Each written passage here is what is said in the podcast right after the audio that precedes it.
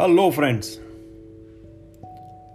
હું છું doctor મોહલ banker આજે હું તમારી જોડે બહુ જ એક ઇમ્પોર્ટન્ટ ટૉપિક પર વાત કરવા જઈ રહ્યો છું. આ ટૉપિક કદાચ બહુ ઓછો ચર્ચા આવે છે. That is called inner games આપણે નાનપણથી જ જ્યારે કોઈ પણ વસ્તુ ગેમ રમવાની હોય, ત્યારે આપણા માઇન્ડમાં એક જ હોય છે કે આપણે સામેનો ઓપોનન્ટ છે એને હરાવવાનો છે. We want to win the game by defeating the opponent અને ગેમ એટલે સામેવાળાને હરાવવો that is one kind of mindset what we learn from the childhood હવે તમે વિચાર કરો કે એક જ માણસ, એની એક પર્ટિક્યુલર સ્કિલ છે. પણ જ્યારે એ માણસ એકવાર એ સ્કિલથી એક જગ્યા પરફોર્મ કરે છે ત્યારે એનું પરફોર્મન્સ જુદું હોય છે અને સેમ ટુ સેમ માણસ with the same skill if he performs at another place at at another time then his performance is totally different from the previous performance. So, why it? Basically આપણે જે નાનપણથી શીખ્યા છે કે game એટલે આપણા ઓપોનન્ટને સામેવાળાને હરાવવું દેટ ઇઝ એક્સટર્નલ ગેમ પણ એવી જ એક બીજી ગેમ ચાલી રહી છે. That is call internal game or inner game એના પર લગભગ બહુ કોઈનું ફોકસ રહ્યું નથી અને બહુ એના વિશે જાગૃતિ નથી. તો જેમ એક્સટર્નલ ગેમમાં બે પ્લેયર હોય છે. One is your self and second one is opponent એવી રીતે ઇનર ગેમમાં પણ there are two player one player is your mind that is i call it self one and second player is your body plus subconscious mind plus all your neurological symptoms all this together form a self two or second player અને generally કેવું થતું હોય છે કે mind will order something to your body to perform or to act અને એ પ્રમાણે body પોતાનું પરફોર્મન્સ આપે છે એને મગજને વિચાર આવે કે ભાઈ મારે ભૂખ લાગી છે, મારે ખાવાનું છે, તો એ પ્રમાણે તમારા હાથ છે, તમારું મોડું છે, એ બધું સિંક્રોનાઇઝ થઈ તમે જે પાણીનો ગ્લાસ ઉઠાવો છો, એ પાણી પી શકો છો. So how all this thing how it works but now what happen કે આ બે વસ્તુ, જે સેલ્ફ વન અને સેલ્ફ ટુ એ બંનેનું coordination is very important to win the inner game પણ મોટા ભાગે એ થતું નથી હોતું. કારણ કે થાય છે શું? કે માઇન્ડ કન્ટિન્યુઅસલી આપણા બોડીને સબકોન્શિયસ માઇન્ડને ઓર્ડર આપવા ટ્રાય કરે છે. અને જો એ કહે એ પ્રમાણે ના થાય then it try to criticize it અને આ જે નેગેટિવિટી ક્રિએટ થાય છે it is very harmful for the subconscious mind and and for the body to perform the act. એ આપણે આગળ આ ફ્યુચરમાં જોઈએ આની આ ટોકમાં કે હાઉ ધીસ હેપન હવે માઇન્ડ છે એની પોતાની એક લેંગ્વેજ છે હા that is its native language તમારી જે પણ નેટિવ લેંગ્વેજ છે Gujarati English that is a mind language brain mind એમાં જ વિચારે છે એમાં જે કમાન્ડ તૈયાર કરે છે અને એની અંદર જ આખી એની થોટ પ્રોસેસ ચાલે છે. જ્યારે તમારું સેલ્ફ ટુ એટલે તમારું બોડી કે સબકોન્શિયસ માઇન્ડ છે, એની આ જે તમારી નેટિવ લેંગ્વેજ એની લેંગ્વેજ નથી. એની લેંગ્વેજ છે photo memories and the feelings નાનું છોકરું એક વર્ષનું જ્યારે ચાલતા શીખે છે, ત્યારે એને કોઈ લેંગ્વેજ આવડતી નથી હોતી. છતાં પણ એના બોડીના બધા મસલ્સ બધા પાર્ટ્સ એ ધીમે ધીમે ટ્રાયલ એન્ડ એરથી બેલેન્સ કરતી કરતાં શીખે છે, એ ચાલતા શીખી જાય છે. કેવી રીતે શીખે છે? બાય વિઝ્યુલાઇઝિંગ ધ અધર્સ બીજાને જોઈ એ memory photo મેમરીથી that subconscious mind learn how to walk અને સિમિલરલી જ્યારે તમે પહેલું કોઈ સાયકલ ચલાવતા નાનું છોકરું શીખ્યું છે એને જોશો ને તો એ, એને તમે કમાન્ડ આપશો કે ભાઈ તમારે બેલેન્સ રાખવાનું લેફ્ટ સાઈડ ના જવું જોઈએ રાઈટ સાઈડ ના રહેવું જોઈએ. એવું કંઈ એનાથી એ શીખતો નથી હોતો. એ learns by observing the is another friend એ બીજો જો, બીજો ફ્રેન્ડ જે સાયકલ ચલાવતો હોય છે, એને જોઈ અને પછી એ આખું પોતે સાયકલ ચલાવતા બેલેન્સ રાખતા શીખે છે. એટલે જે આપણું સેલ્ફ ટુ છે, એની લેંગ્વેજ છે photo memory and your feelings અને આખી વસ્તુ પ્રોબ્લેમ ક્યાં થાય છે? કે mind try to give command on these native language in by through words the subconscious mind doesn't understand it it is not perform as per the desire એટલે જે જે એક્ટિવિટી આપણે કરતા હોઈએ છીએ, એ એક્ટિવિટીમાં જોઈએ એવું આપણને રિઝલ્ટ મળતું નથી.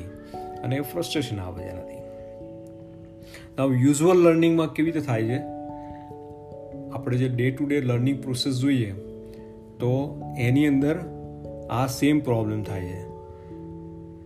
કે mind will give the verbal command to self to self to try to finish act but the problem self to doesn't understand this these language these verbal command અને એને કારણે જ્યારે એ સમજી નથી શકતો તો એ પ્રમાણે પરફોર્મન્સ નથી આવતું. એટલે એ એક્ટિવિટીમાં જોઈએ એટલી સફળતા મળતી નથી.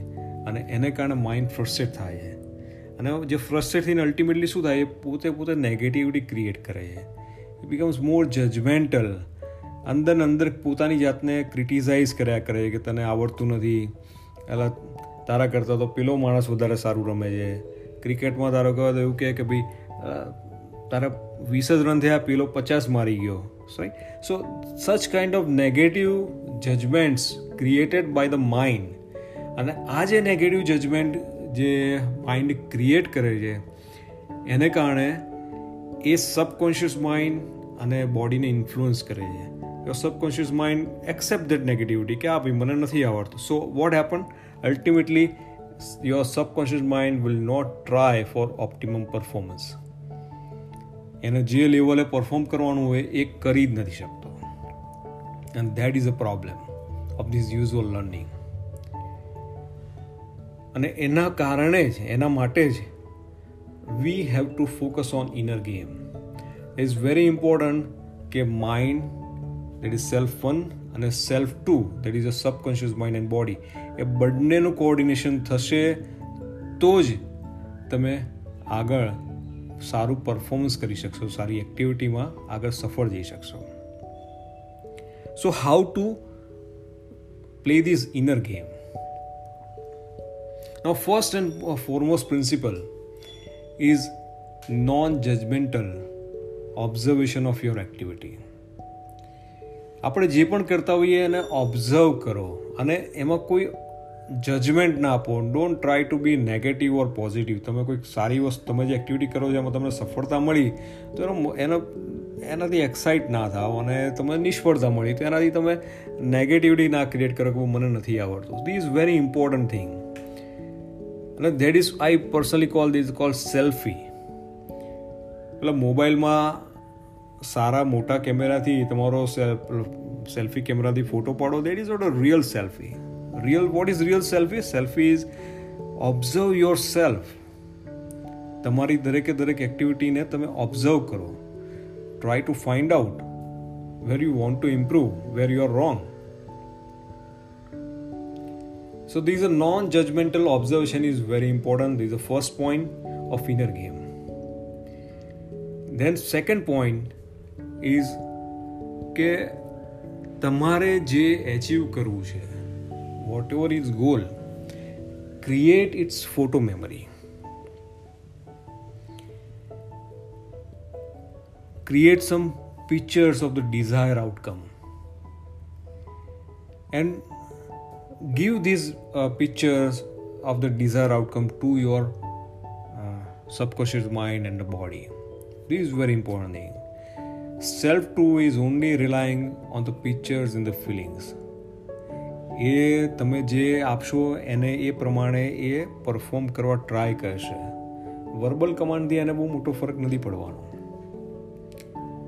So give that pictures of the desire outcome to the self two and then perform that activity એવું જરૂર નથી કે તમે ફર્સ્ટ ટાઈમ ફર્સ્ટ ટ્રાય કે સેકન્ડ ટ્રાયની અંદર તમે સારું પરફોર્મ કરી શકશો. Again the role of non judgmental ઓબ્ઝર્વેશનનો આવશે. એકવાર ટ્રાય કરશો એમાં સફળતા મળી કે નિષ્ફળતા મળી કોઈ જ એના એના માટે જજમેન્ટ નહીં લેવાનું eventually by first try or third try or fifth try your body your subconscious mind will perform and it will give the desired outcome and you will succeed into the game so this is very important thing હવે આમાં સૌથી મોટામાં મોટી જે મેં બે point કીધા એમાં picturization of the desire outcome is easy એ કોઈ પણ માણસ વ્યક્તિ કરી શકે. પણ non judgmental behaviour and observation by the mind it's very difficult તમે માઇન્ડને જોજો, તમે જેટલું કંટ્રોલમાં રાખવા જશો ને એટલું એ તમારાથી દૂર ભાગશે આઉટ ઓફ કંટ્રોલ જશે. થિંક અબાઉટ ઇટ કે તમારા માઇન્ડમાં કોઈ નેગેટિવ એક ઇવેન્ટ થઈ છે અને ટ્રાય ટુ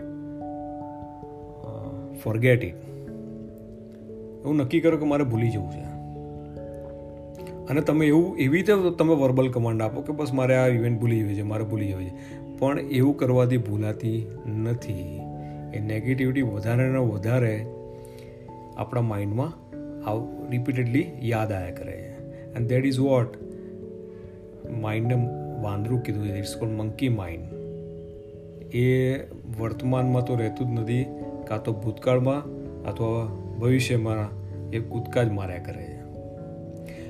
અને તેટલા માટે માઇન્ડને કંટ્રોલ કરવા માટે there is some method which one should follow it take any activity of your body. Just like breathing or તમારા બોડીમાં પણ અંદર તમારા ઘણા બધા સાઉન્ડ છે. જેમ કે હાર્ટબીટનો સાઉન્ડ છે. કાનમાં પણ તમે ઇન્ટરનલી ઓબ્ઝર્વ કરશો there are many internal sound in your body you can focus on that sound easiest way to observe or focus on your breathing breathing in and breathing out જે વિપસ નામની જે એક પ્રક્રિયા છે, જે ટેકનિક છે, એની અંદર પણ આ જ વસ્તુ કહેવામાં આવે છે. સો વોટ હેપન કે your when your mind is busy with observation on the breathing ત્યારે એ આવા નેગેટિવ ને પોઝિટિવ થોટ જનરેટ નથી કરતું. બીજી બધી તમે એક્ટિવિટી કરી શકો, એવું નથી કે તમે જ્યારે બ્રિથિંગ પર જ્યારે કોન્સન્ટ્રેટ કરતા હો, ત્યારે તમે બીજી કોઈ એક્ટિવિટી ના કરી શકો. Everything you can do it but it will uh, stop to generating all these negative observation અને દેટ ઇઝ વેરી બેનિફિશિયલ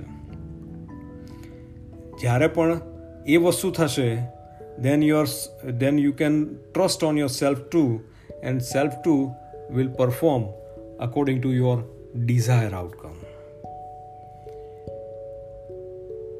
અને આ જે વસ્તુ છે એના માટે you to train your mind to focus on your breathing.